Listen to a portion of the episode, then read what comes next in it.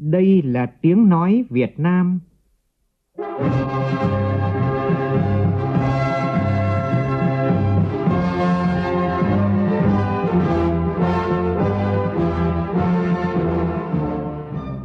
là tiếng nói Việt Nam, phát thanh từ Hà Nội, thủ đô nước Cộng hòa xã hội chủ nghĩa Việt Nam.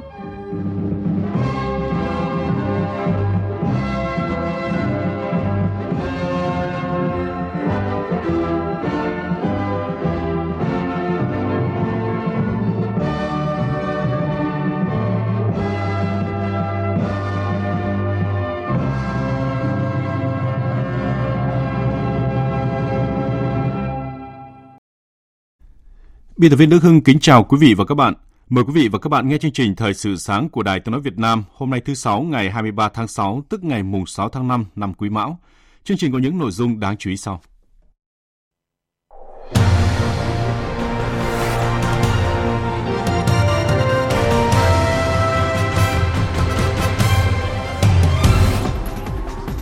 Tiếp tục kỳ họp thứ 5, hôm nay Quốc hội sẽ biểu quyết thông qua nghị quyết về việc lấy phiếu tín nhiệm, bỏ phiếu tín nhiệm đối với người giữ chức vụ do Quốc hội, Hội đồng Nhân dân bầu hoặc phê chuẩn sửa đổi. Từ hôm nay, tình hình cung cấp điện tại các tỉnh miền Bắc sẽ cơ bản được đảm bảo.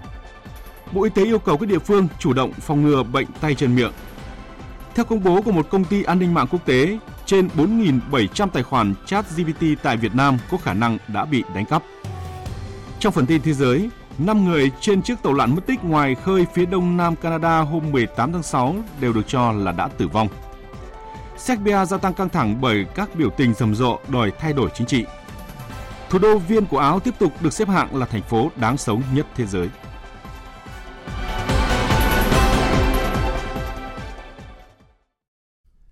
Bây giờ là nội dung chi tiết. Thưa quý vị và các bạn, theo chương trình kỳ họp thứ 5 Quốc hội khóa 15, sáng nay Quốc hội sẽ biểu quyết thông qua luật đấu thầu sửa đổi và thảo luận ở hội trường về dự án luật quản lý bảo vệ công trình quốc phòng và khu quân sự. Bộ trưởng Bộ Quốc phòng giải trình làm rõ một số vấn đề đại biểu Quốc hội nêu.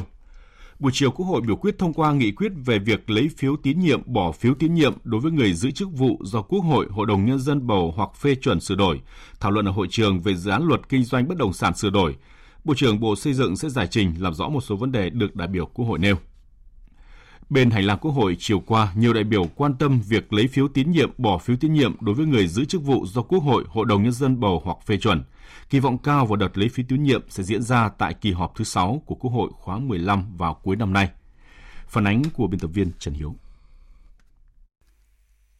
Mục đích chính của việc lấy phiếu tín nhiệm là giúp cán bộ tự soi, tự sửa, tự đánh giá, đối chiếu, so sánh, định lượng bằng những thước đo khách quan để biết mình cần làm gì để phục vụ nhân dân tốt hơn. Do đó, đại biểu Nguyễn Thị Sửu, đoàn Thừa Thiên Huế nhận định, đây là bước tiến mới trong hoàn thiện đội ngũ cán bộ, xây dựng một bộ máy chất lượng cao trong sạch vững mạnh về mọi mặt, tư tưởng chính trị, đạo đức, lối sống và sự rèn luyện thường xuyên không ngừng nghỉ của mỗi cán bộ lãnh đạo. À, sau cái nghị quyết ban hành tôi tôi nghĩ rằng là sẽ ngay tự thân cán bộ nằm trong diện quốc hội bầu hội đồng nhân dân bầu hay phê chuẩn sẽ tự hoàn thiện mình chủ động hoàn thiện mình về các mặt. Đồng thời cũng sẽ có cái điều chỉnh nếu như có những việc làm hành vi mình thấy cũng chưa chuẩn mình tự soi tự sửa chưa chuẩn thì mình sẽ có cái điều chỉnh. Đại biểu cũng nhìn nhận đây là cơ sở để các tổ chức đơn vị theo dõi đánh giá, đưa vào quy hoạch, kế hoạch đào tạo bồi dưỡng hoặc bố trí sắp xếp bổ nhiệm một cách phù hợp hơn. Và đây cũng là môi trường để sàng lọc cán bộ đạt chuẩn. Để môi trường này thực sự khách quan, công tâm, đạt kết quả thực chất, đúng mục đích, từ đó góp phần nâng cao chất lượng bộ máy nhà nước. Đại biểu Phạm Văn Hòa, đoàn Đồng Tháp đặt kỳ vọng cao đối với trách nhiệm trước lá phiếu tín nhiệm của từng đại biểu Quốc hội được tiến hành vào kỳ họp thứ 6 Quốc hội khóa 15 diễn ra vào cuối năm nay từng đại biểu quốc hội cũng phải có một cái sự suy nghĩ chính chắn là công tâm khách quan khi mà cầm cây bút và một cái tờ giấy lấy phiếu tín nhiệm đó là nhìn và phải suy nghĩ cho kỹ từng vị lấy phiếu tín nhiệm đó để mà mình tỏ rõ cái quan điểm của mình thật là khách quan công tâm không gì một tác động một lý do nào đó mà bẻ nghi cái ngòi bút của mình.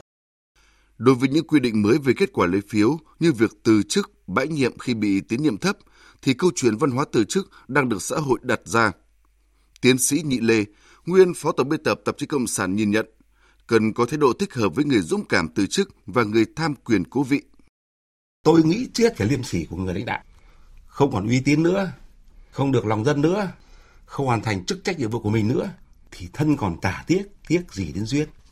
Tôi đề nghị cổ động việc này, tôn trọng việc này, điều riêng việc này.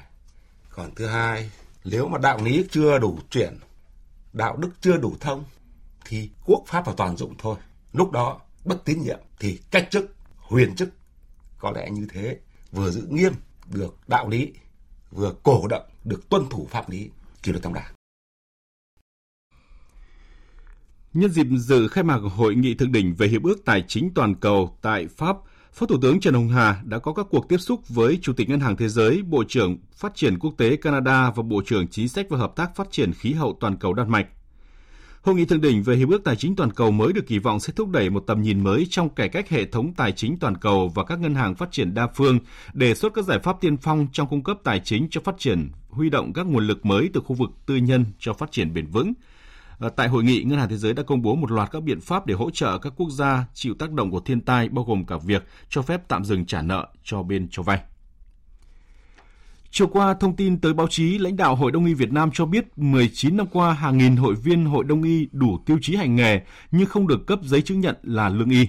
Nguyên nhân là do những bất cập trong thông tư 29 được Bộ Y tế ban hành năm 2015 đã lấy mốc đủ chứng chỉ học phần trước ngày 30 tháng 6 năm 2004 mới được cấp chỉ cấp giấy chứng nhận lương y.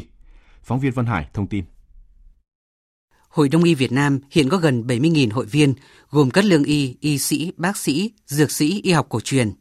Trong số đó có hơn 10.000 hội viên đủ năng lực để trở thành lương y, nhưng hiện chỉ có khoảng 20% được cấp phép hành nghề. Như vậy là có hàng nghìn hội viên đông y đang phải hành nghề chui do thông tư 29 năm 2015 của Bộ Y tế đã lấy mốc đủ chứng chỉ học phần trước ngày 30 tháng 6 năm 2004 thì mới được cấp chứng nhận là lương y.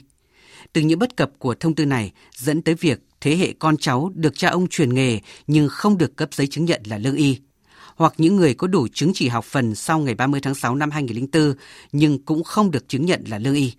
Phó giáo sư tiến sĩ Đậu Xuân Cảnh, Chủ tịch Hội Đông y Việt Nam cho biết. Luật khám bệnh chữa bệnh mới có quy định về bộ trưởng y tế, quy định về cấp giấy chứng nhận lương y, bài thuốc gia truyền và phương pháp chữa bệnh gia truyền thì chúng tôi đề nghị rằng là à, bộ sẽ có đưa vào điều khoản để được cấp giấy chứng nhận lương y, đó là những người phải được đào tạo và những người đào tạo xong rồi cũng phải được đánh giá cái năng lực hành nghề của họ. Nếu làm được như vậy thì chúng ta cấp đúng cho những người có năng lực để bảo đảm quyền lợi người dân khi đi khám bệnh chữa bệnh bằng phương pháp đông y cũng như phát triển cái nền đông y Việt Nam.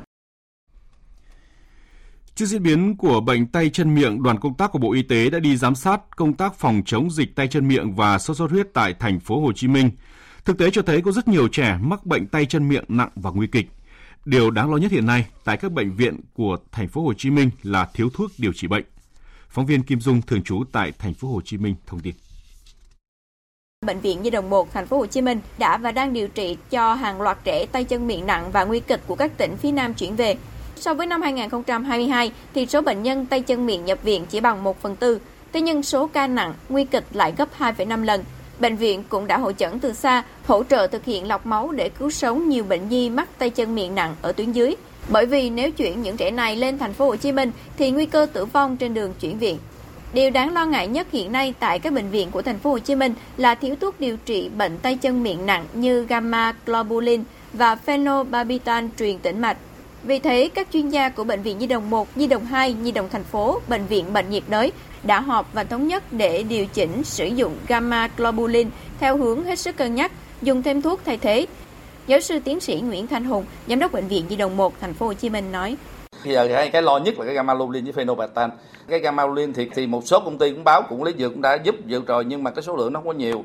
Nếu mà ta tung ra hết mà anh em mà xài theo đúng ờ, bài bản như phát độ bộ á, là trong vòng một hai tuần nữa là ờ, sạch thành ra cái sắp tới thì cũng có những công ty nhập về nhưng mà số lượng không nhiều. Tại buổi làm việc, thứ trưởng bộ y tế nguyễn thị liên hương đề nghị các bệnh viện phối hợp cùng cục quản lý khám chữa bệnh để bộ y tế sớm ban hành văn bản áp dụng với các bệnh viện trên toàn quốc. Trong trường hợp thuốc hiếm, chưa có số lưu hành, bộ y tế sẽ chỉ đạo các đơn vị tìm kiếm nhà cung ứng, làm hồ sơ cấp phép. Thứ trưởng bộ y tế nguyễn thị liên hương nói nếu mà chúng ta không có dự kiến nhu cầu đối với các cái thuốc hiếm, đối với các cái thuốc để điều trị các cái dịch bệnh có thể nổi lên thì lúc nào chúng ta cũng ở trong cái tình trạng bị động. Vì vậy là tôi đề nghị sở y tế và bản thân bệnh viện cũng có cái dự kiến ờ, sơ bộ đối với nhu cầu và sở y tế tổng hợp. Và sau khi tổng hợp xong thì sở y tế chủ động ờ, kết nối các cái nhà cung ứng ở tại tỉnh Bộ Nông nghiệp và Phát triển Nông thôn cho biết sau hơn 5 năm triển khai thực hiện nhiệm vụ chống khai thác bất hợp pháp không báo cáo và không theo quy định IUU, gỡ cảnh báo thẻ vàng của Ủy ban châu EC, qua hai lần kiểm tra của đoàn công tác Bộ, kết quả thực hiện tại tỉnh Thừa Thiên Huế vẫn còn tồn tại bất cập, thiếu sót nhiều công việc chậm hoàn thành theo chỉ đạo của Thủ tướng Chính phủ. Để chuẩn bị làm việc với đoàn thanh tra của EC lần thứ tư trong tháng 10 năm 2023, với quyết tâm gỡ cảnh báo thẻ vàng, theo chỉ đạo của Thủ tướng Chính phủ, Bộ Nông nghiệp và Phát triển Nông thôn đề nghị Ủy ban Nhân dân tỉnh Thừa Thiên Huế thực hiện nghiêm túc các ý kiến chỉ đạo của Thủ tướng Chính phủ và ý kiến chỉ đạo của trưởng ban chỉ đạo quốc gia về IUU. Đồng thời, gắn trách nhiệm người đứng đầu các cấp với kết quả thực hiện, thường xuyên thanh tra kiểm tra và nghiêm túc tổ chức kiểm điểm trách nhiệm các tổ chức cá nhân không hoàn thành chức trách nhiệm vụ được giao. Bố trí cán bộ có năng lực trình độ, tinh thần trách nhiệm thực hiện công việc. Tỉnh Thừa Thiên Huế khẩn trương kiện toàn văn phòng thanh tra kiểm soát nghề cá tại cảng, bảo đảm thực hiện đúng quy trình kiểm soát tàu cá ra vào cảng, xử lý các hành vi khai thác IUU, trong đó làm rõ trách nhiệm giữa các lực lượng chức năng như cảng cá, chi cục thủy sản và biên phòng trong phối hợp thực hiện nhiệm vụ. Một thông tin vui đối với người dân các tỉnh miền Bắc trong những ngày hè nóng nực này. Tập đoàn Điện lực Việt Nam thông báo từ hôm nay hệ thống điện miền Bắc sẽ cơ bản đáp ứng được nhu cầu sử dụng điện, nghĩa là sẽ không bị cắt điện luân phiên. Theo Tập đoàn Điện lực Việt Nam, trong những ngày gần đây, mực nước các hồ thủy điện đã được nâng lên, một số tổ máy nhiệt điện gặp sự cố đã được khắc phục, qua đó tình hình cung ứng điện đã được cải thiện. Theo số liệu của Trung tâm Điều độ Hệ thống Điện Quốc gia, tổng sản lượng huy động từ thủy điện trong ngày 21 tháng 6 đã tăng 7 triệu kW so với ngày 20 tháng 6, đạt hơn 204 triệu kWh. Trong đó các nhà máy thủy điện khu vực phía Bắc huy động 74 triệu kWh. Sản lượng từ nhiệt điện than khu vực phía Bắc huy động được hơn 67%, tương đương 269,5 triệu kWh. Tuy nhiên, ngày 21 tháng 6, công suất đỉnh ở miền Bắc đạt gần 19.000 MW, tiệm cận mức 400 triệu kWh một ngày. Do hệ thống nguồn điện miền Bắc không có công suất dự phòng, nên thời gian tới vẫn có thể xảy ra tình huống cực đoan dẫn đến phải điều chỉnh phụ tải, tiết giảm điện. Để việc cung cấp điện được tốt hơn trong thời gian tới, Tập đoàn Điện lực Việt Nam đề nghị khách hàng cơ quan đơn vị tiếp tục sử dụng điện tiết kiệm, an toàn và hiệu quả. Còn tại khu vực miền Trung và Tây Nguyên, Tổng công ty Điện lực miền Trung cho biết đã sẵn sàng các phương án cấp điện liên tục ổn định phục vụ các kỳ thi sắp tới tại 13 tỉnh thành phố khu vực miền Trung Tây Nguyên. Tin của phóng viên Thành Long. Kỳ thi tốt nghiệp trung phổ thông tuyển sinh đại học giáo dục nghề nghiệp năm 2023 được tổ chức từ ngày 27 đến ngày 30 tháng 6. Tại 13 tỉnh thành phố khu vực miền Trung có 462 địa điểm cần ưu tiên cấp điện. Trong đó, 423 điểm thi và 39 địa điểm của Ban chỉ đạo điều hành in sau đề thi chấm thi. Để đảm bảo nguồn điện phục vụ kỳ thi, Tổng công ty điện lực miền Trung đã yêu cầu các công ty điện lực thành viên chủ động phối với ban chỉ đạo, các hội đồng thi tại địa phương đảm bảo cấp điện phục vụ tốt kỳ thi. Trong thời gian diễn ra kỳ thi, Tổng công ty điện lực miền Trung yêu cầu các công ty điện lực không cắt điện theo kế hoạch trên các đường dây, trạm biến áp cấp điện cho các địa điểm tổ chức thi, địa điểm làm việc của ban chỉ đạo, các hội đồng thi tại địa phương. Trong trường hợp xảy ra sự cố thì phải có phương án dự phòng, bảo đảm cấp điện an toàn liên tục tại các địa điểm này. Kỳ thi tốt nghiệp trung học phổ thông năm nay, tỉnh Điện Biên có gần 6.700 thí sinh đăng ký thi. Các thí sinh sẽ thi ở 302 phòng thi tại 24 điểm thi chính thức. Hiện một số điểm thi tại các xã Tả Xìn Thàng, huyện Tủa Chùa, Mường Luân, huyện Điện Biên Đông, đường đi lại khó khăn, nguy cơ sạt lở nếu mưa lũ xảy ra. Sở Giáo dục và Đào tạo đã lên phương án phối hợp với các địa phương và ngành giao thông chủ động các phương án ứng phó. Ông Nguyễn Văn Đoạt, Giám đốc Sở Giáo dục và Đào tạo tỉnh Điện Biên cho biết. Sở Giao thông rồi các huyện cũng đã có phương án cả rồi. Nếu như mà phải tăng bo thì ta tăng bo, phải tăng cường người ta tăng cường người hết rồi. Thế còn học sinh khu vực các khu vực vùng sâu vùng xa đã đã xác định là phải sẽ tổ chức cho các cháu là ở tại chỗ tổ chức nấu ăn hỗ trợ. Theo công bố của công ty an ninh mạng Group IB có trụ sở tại Singapore, dữ liệu của khoảng 101.000 tài khoản ChatGPT được tìm thấy trên các thị trường dark web bất hợp pháp cho thấy Việt Nam đứng thứ tư trong danh sách những quốc gia có số tài khoản ChatGPT bị khống chế nhiều nhất với 4.711 tài khoản. Ấn Độ đứng đầu với 12.632 tài khoản, trong khi Mỹ đứng thứ 6 với 2.995 tài khoản. Những phần mềm được hacker lập trình để ăn trộm mật khẩu, thông tin thẻ tín dụng và các thông tin người dùng khác từ trình duyệt web hoặc các tiện ích mở rộng hỗ trợ ví điện tử. Để giảm thiểu rủi ro liên quan đến tài khoản ChatGPT bị xâm phạm, các chuyên gia khuyến nghị người dùng cập nhật mật khẩu thường xuyên và bật xác thực hai yếu tố. Ngày 11 tháng 7 tới Tòa án Nhân dân thành phố Hà Nội sẽ mở phiên tòa xét xử sơ thẩm 54 bị cáo trong vụ chuyến bay giải cứu. 54 bị cáo này bị Viện Kiểm sát Nhân dân tối cao truy về các tội đưa hối lộ, nhận hối lộ, môi giới hối lộ, lừa đảo chiếm đoạt tài sản và lợi dụng chức vụ quyền hạn trong khi thi hành công vụ. Trong số 54 bị cáo, Viện Kiểm sát Nhân dân tối cao truy tố 21 bị cáo về tội nhận hối lộ, theo quy định tại Điều 354 Bộ Luật Hình sự. Truy tố 23 bị cáo về tội đưa hối lộ, truy tố 4 bị cáo về tội lợi dụng chức vụ quyền hạn trong khi thành công vụ, truy tố 4 bị cáo về tội môi giới hối lộ, truy tố một bị cáo về tội lừa đảo chiếm đoạt tài sản và một bị cáo về cả hai tội lừa đảo chiếm đoạt tài sản và đưa hối lộ. Theo cáo trạng của Viện Kiểm sát nhân dân tối cao, khi dịch COVID-19 bùng phát và diễn biến phức tạp, chính phủ đã chỉ đạo tổ chức các chuyến bay đưa công dân Việt Nam từ nước ngoài về nước để phòng chống dịch. Chính phủ đã giao cho Văn phòng Chính phủ, tổ công tác của một số bộ ngành địa phương thực hiện quy trình cấp phép chuyến bay và cho chủ trương cách ly. Thực hiện chủ trương này, trong quá trình cấp phép các chuyến bay, phê duyệt cách ly tại địa phương và giải quyết vụ án.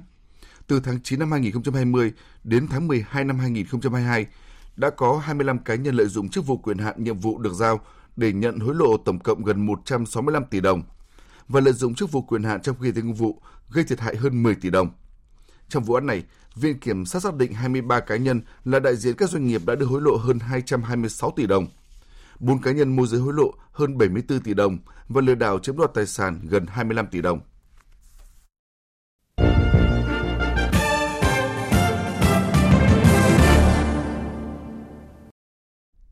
Xin được chuyển sang phần tin thế giới. Ngày 22 tháng 6, tại dinh Tổng thống Abu Sita ở Tripoli, Đại sứ Việt Nam tại Ai Cập kiêm nhiệm Libya Nguyễn Huy Dũng đã trình thư ủy nhiệm của Chủ tịch nước Võ Văn Thưởng lên Chủ tịch Hội đồng Tổng thống Libya Mohamed Al-Menfi, chính thức trở thành đại sứ đặc mệnh toàn quyền không thường trú của nước ta bên cạnh nhà nước Libya. Tin của phóng viên Ngọc Thạch. Trong buổi tiếp sau lễ trình thư ủy nhiệm, Đại sứ Nguyễn Huy Dũng cho rằng giữa hai nước còn rất nhiều tiềm năng và cơ hội hợp tác. Các doanh nghiệp hai nước cần sớm kết nối và chia sẻ với nhau các cơ hội hợp tác kinh doanh tại mỗi nước. Đại sứ cam kết sẽ nỗ lực phối hợp với các bộ, ngành hữu quan để góp phần đưa quan hệ hữu nghị và hợp tác truyền thống lâu đời giữa Việt Nam và Libya tiếp tục phát triển trong thời gian tới, mang lại lợi ích cho nhân dân hai nước. Thưa quý vị, như vậy là cuộc tìm kiếm chiếc tàu lặn bị mất tích khi thám hiểm xác tàu Titanic ngoài khơi phía đông nam Canada đã kết thúc một cách đáng buồn khi các đội tìm kiếm phát hiện các mảnh vỡ của chiếc tàu dưới đáy biển. Toàn bộ 5 người trên chiếc tàu lặn đều được cho là đã tử vong. Phạm Huân, phóng viên Đài tiếng nói Việt Nam thường trú tại Mỹ đưa tin. Phát biểu với báo giới chiều ngày 22 tháng 6 theo giờ Mỹ, chuẩn đô đốc John Mocker, người phụ trách chiến dịch tìm kiếm tàu Titan cho biết, ROV or remote operated vehicle Thiết bị điều khiển từ xa của chúng tôi đã phát hiện phần đuôi chiếc tàu lặn Titan ở dưới đáy biển cách mũi tàu Titanic gần 490 mét. Thiết bị của chúng tôi cũng phát hiện thêm các mảnh vỡ. Sau khi tham vấn với các chuyên gia trong nhóm tìm kiếm, chúng tôi xác định rằng các mảnh vỡ này là của chiếc tàu lặn. Chúng tôi đã ngay lập tức thông báo tới gia đình những người trên tàu. Thay mặt lực lượng tuần duyên Mỹ và đội tìm kiếm, tôi xin gửi lời chia buồn sâu sắc nhất tới gia đình các nạn nhân. Chuẩn đô đốc John Mocker cho biết nỗ lực tìm kiếm thi thể các nạn nhân vẫn sẽ được tiếp tục. Tuy nhiên, điều này không hề dễ khi khu vực tìm kiếm quá rộng. Danh tính năm hành khách trên chiếc tàu mất tích được xác định là tỷ phú người Anh, ông Hamish Harding, người từng nắm giữ 3 kỷ lục Guinness về những cuộc phiêu lưu mạo hiểm. Ông Stockton Ross, giám đốc điều hành Ocean Gate Expedition, công ty chuyên thiết kế các hoạt động thám hiểm biển, được thành lập từ năm 2009. Ông Paul Henry Nagiolet, nhà điều hành tàu ngầm người Pháp, và doanh nhân nổi tiếng người Pakistan Shahzada Dawood cùng con trai của mình. Ngân hàng Trung ương Anh hôm nay đã tăng lãi suất lên nửa điểm phần trăm sau khi cho biết có tin tức quan trọng cho thấy lạm phát của Anh sẽ mất nhiều thời gian hơn để thuyên giảm. Đây được coi là một động thái bất ngờ đi ngược lại với dự đoán của nhiều nhà kinh tế. Cộng tác viên Mỹ Linh thông tin. Ủy ban chính sách tiền tệ của Ngân hàng Trung ương Anh đã bỏ phiếu với tỷ lệ 72 để tăng lãi suất cơ bản từ 4,5% lên 5%, mức cao nhất kể từ năm 2008 và mức tăng lãi suất lớn nhất kể từ tháng 2 đến nay. Thống đốc Ngân hàng Trung ương Anh Andrew Bailey khẳng định tổ chức này đang và sẽ làm tất cả những gì cần thiết để đưa lạm phát trở lại mục tiêu 2% một cách bền vững trong trung hạn. Nền kinh tế của Anh vốn bị ảnh hưởng sau Brexit cũng như đại dịch COVID-19 và giá xăng tăng vọt sau xung đột Ukraine đã tránh được một cuộc suy thoái được dự đoán rộng rãi cho đến nay vào năm 2023. Tháng trước, Ngân hàng Trung ương dự báo lạm phát sẽ giảm xuống chỉ còn hơn 5% vào cuối năm nay và thấp hơn mục tiêu 2% vào đầu năm 2025. Sau các vụ xả súng khiến nhiều người thương vong và các cáo buộc tham nhũng chính trị đang khiến cho bầu không khí bạo lực ngày càng gia tăng ở Serbia, nhiều tuần trở lại đây, thủ đô của Serbia liên tục tràn ngập các cuộc biểu tình lớn nhỏ để phản đối chính phủ và yêu cầu Tổng thống Vučić từ chức. Trước khi đó, Tổng thống Vučić cáo buộc phe đối lập lợi dụng tình hình phức tạp hiện nay để kêu gọi người biểu tình chống chính phủ. Ông cũng đề xuất tiến hành bầu cử sớm nhưng đã bị các đảng đối lập phản đối. Thủ đô Viên của Áo một lần nữa được sướng tên là thành phố đáng sống nhất thế giới trong bảng xếp hạng theo báo cáo thường niên của Economist Intelligence Unit, cơ quan nghiên cứu kinh tế thuộc tạp chí Economist. Đây là năm thứ hai liên tiếp thủ đô Viên giữ vững vị trí đầu bảng các thành phố đáng sống mà tổ chức này đánh giá. Theo báo cáo công bố hôm nay, nơi chỉ số nơi đáng sống toàn cầu đánh giá thành công của Viên là nhờ sự kết thành công các yếu tố như sự ổn định, văn hóa và giải trí tốt, cơ sở hạ tầng đáng tin cậy, dịch vụ giáo dục và y tế mẫu mực. Thủ đô Copenhagen của Đan Mạch tiếp tục duy trì vị trí số 2. Trong khi các thành phố của Australia là Sydney và Melbourne lọt vào top 5 thành phố đáng sống của thế giới. Trong top 10 thành phố đáng sống Canada có 3 đại diện gồm Calgary, Vancouver và Toronto. Thành phố Osaka của Nhật Bản cũng nằm trong danh sách này. Theo báo cáo, chỉ số nơi đang sống toàn cầu đã tăng lên mức cao nhất trong 15 năm qua tại thời điểm thế giới phục hồi sau đại dịch COVID-19. Dịch vụ truyền hình trực tuyến hàng đầu của Mỹ Netflix mới đây khẳng định khoản đầu tư đã cam kết trước đó trị giá 2 tỷ rưỡi đô la Mỹ cho Hàn Quốc trong 4 năm tới sẽ được tập trung dùng để hỗ trợ các nhà sáng tạo trẻ thuộc thế hệ tương lai. Đây được coi là bước đầu tư làm nội dung giải trí trực tuyến của Netflix để đối đầu với các ông lớn khác tại Hollywood như là Disney, HBO hay là Apple. Cộng tác viên Mỹ Linh thông tin. Con số 2,5 tỷ đô la Mỹ được cho là gấp đôi khoản tiền Netflix đã đầu tư cho ngành giải trí Hàn tính từ năm 2016 đến nay. Riêng trong năm 2021, Netflix đã chi gần 500 triệu đô la Mỹ cho công ty sản xuất tại nước này. Quyết định được hãng phim đưa ra trong bối cảnh nhiều ông lớn khác tại Hollywood như Disney, HBO hay Apple đang đẩy mạnh đầu tư làm nội dung giải trí trực tuyến. Ông Sarandos, người đang có chuyến thăm đầu tiên đến Hàn Quốc với tư cách là đồng giám đốc điều hành, hôm qua tuyên bố rằng Netflix sẽ không ngừng đầu tư vào thế hệ những người sáng tạo tiếp theo của Hàn Quốc. Trong 4 năm tới, chúng tôi sẽ đầu tư 2,5 tỷ đô la Mỹ vào Hàn Quốc. Con số này gần gấp đôi số tiền chúng tôi đã đầu tư kể từ khi ra mắt tại đây vào năm 2016. Số tiền này bao gồm tiền tài trợ cho các chương trình đào tạo dành cho thế hệ người sáng tạo tiếp theo, đứng trước và sau máy quay. Ví dụ chúng tôi đang làm việc với Hiệp hội xúc tiến phát thanh Hàn Quốc để giúp những người trẻ tài năng tích lũy kinh nghiệm trong ngành sản xuất. Điện ảnh Hàn Quốc đang dần khẳng định vị thế quan trọng của mình. Năm 2022, nước này khiến thế giới đổ dồn chú ý với Parasite, bộ phim nói tiếng nước ngoài đầu tiên đoạt giải phim hay nhất tại Oscar. Cuối năm 2021, Squid Game cán mốc 111 triệu lượt xem trong tháng đầu ra mắt, phá kỷ lục lượt xem cao nhất của Netflix. Chương trình thời sự sáng tiếp tục với một số thông tin thể thao.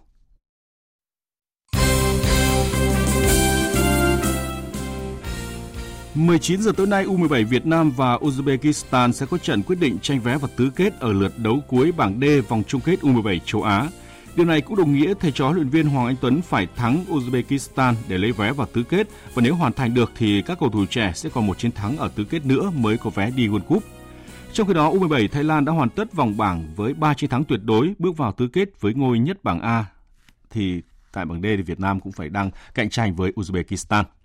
Cùng giờ thi đấu bảng D còn có trận Nhật Bản 4 điểm gặp Ấn Độ 1 điểm. Chiến thắng trước các đội tuyển Hồng Kông, Trung Quốc và Syria đã giúp tuyển Việt Nam tăng điểm trên bảng xếp hạng FIFA và trở lại top 15 châu Á và lên vị trí thứ 94 thế giới. Với vị trí hiện tại, đội tuyển Việt Nam sẽ nằm trong nhóm hạt giống số 2 ở lễ bốc thăm vòng loại World Cup 2026 khu vực châu Á. Do nằm trong top 25 châu Á, thầy trò huấn luyện viên Chu Xie sẽ không cần thi đấu vòng loại đầu tiên. Dự báo thời tiết Phía Tây Bắc Bộ có mưa rào và rông rải rác, cục bộ có mưa rất to, gió nhẹ. Nhiệt độ từ 24 đến 31 độ. Riêng khu vực Nam Sơn La, Hòa Bình, Lào Cai, Yên Bái từ 32 đến 35 độ. Phía Đông Bắc Bộ có mưa rào và rông rải rác, chiều tối có mưa vừa, mưa to và rông, cục bộ có mưa rất to, gió Nam cấp 2, cấp 3, nhiệt độ từ 25 đến 33 độ, có nơi trên 35 độ. Khu vực từ Thanh Hóa đến Thừa Thiên Huế, ngày nắng nóng và nắng nóng gay gắt, có nơi đặc biệt gay gắt. Chiều tối và đêm có mưa rào và rông vài nơi, gió Tây Nam cấp 2, cấp 3, nhiệt độ từ 27 đến 39 độ, có nơi trên 39 độ. Khu vực từ Đà Nẵng đến Bình Thuận, ngày nắng, có nơi nắng nóng, riêng phía Bắc ngày nắng nóng và nắng nóng gay gắt. Chiều tối và đêm có mưa rào và rông vài nơi, gió Tây Nam cấp 2, cấp 3, nhiệt độ từ 25 đến 38 độ, có nơi trên 38 độ. Tây Nguyên có mưa rào và rông vài nơi, riêng chiều tối và tối có mưa rào rải rác và có nơi có rông, gió Tây Nam cấp 2, cấp 3, nhiệt độ từ 21 đến 32 độ. Nam Bộ có mưa rào và rông vài nơi, riêng chiều tối và tối có mưa rào rải rác và có nơi có rông, gió Tây Nam cấp 2, cấp 3, nhiệt độ từ 24 đến 35 độ. Khu vực Hà Nội ngày nắng có nơi nắng nóng, từ chiều tối nay có mưa vừa, có nơi mưa to và rông, gió Nam cấp 2, cấp 3, nhiệt độ từ 25 đến 35 độ, có nơi trên 35 độ. Dự báo thời tiết biển Bắc Vĩ Bắc Bộ có mưa rào và rông vài nơi, trong mưa rông có khả năng xảy ra lốc xoáy và gió giật mạnh, gió Nam cấp 4, cấp 5. Nam Vịnh Bắc Bộ, khu vực quần đảo Hoàng Sa thuộc thành phố Đà Nẵng có mưa rào và rông vài nơi, gió Nam cấp 4. Vùng biển từ Quảng Trị Quảng Ngãi, vùng biển từ Bình Định đến Ninh Thuận, khu vực Bắc Biển Đông và khu vực giữa Biển Đông không mưa, gió Nam đến Tây Nam cấp 3, cấp 4. Khu vực Nam Biển Đông và khu vực quần đảo Trường Sa thuộc tỉnh Khánh Hòa có mưa rào và rông rải rác, gió Tây Nam cấp 3, cấp 4. Vùng biển từ Bình Thuận đến Cà Mau và vùng biển từ Cà Mau đến Kiên Giang có mưa rào và rông rải rác, trong mưa rông có khả năng xảy ra lốc xoáy và gió giật mạnh, gió Tây Nam cấp 4, cấp 5. Vịnh Thái Lan có mưa rào và rông vài nơi, gió Tây cấp 3, cấp 4. Ít phút còn lại của chương trình, chúng tôi tóm lược một số tin chính vừa phát.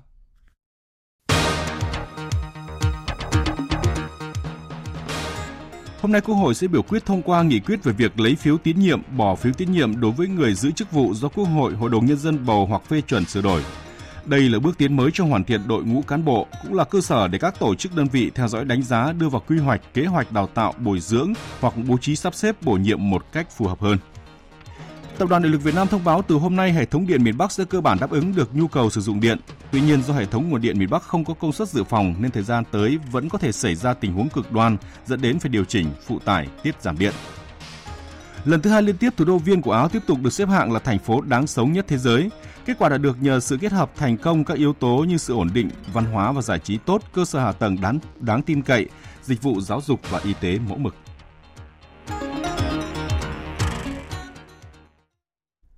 Tới đây chúng tôi cũng xin kết thúc chương trình Thời sự sáng nay. Chương trình do các biên tập viên Đức Hưng, Nguyễn Kiên, phát thanh viên Đoàn Hùng, kỹ thuật viên Đoàn Thanh phối hợp sản xuất và thực hiện. Chịu trách nhiệm nội dung Nguyễn Thị Tuyết Mai.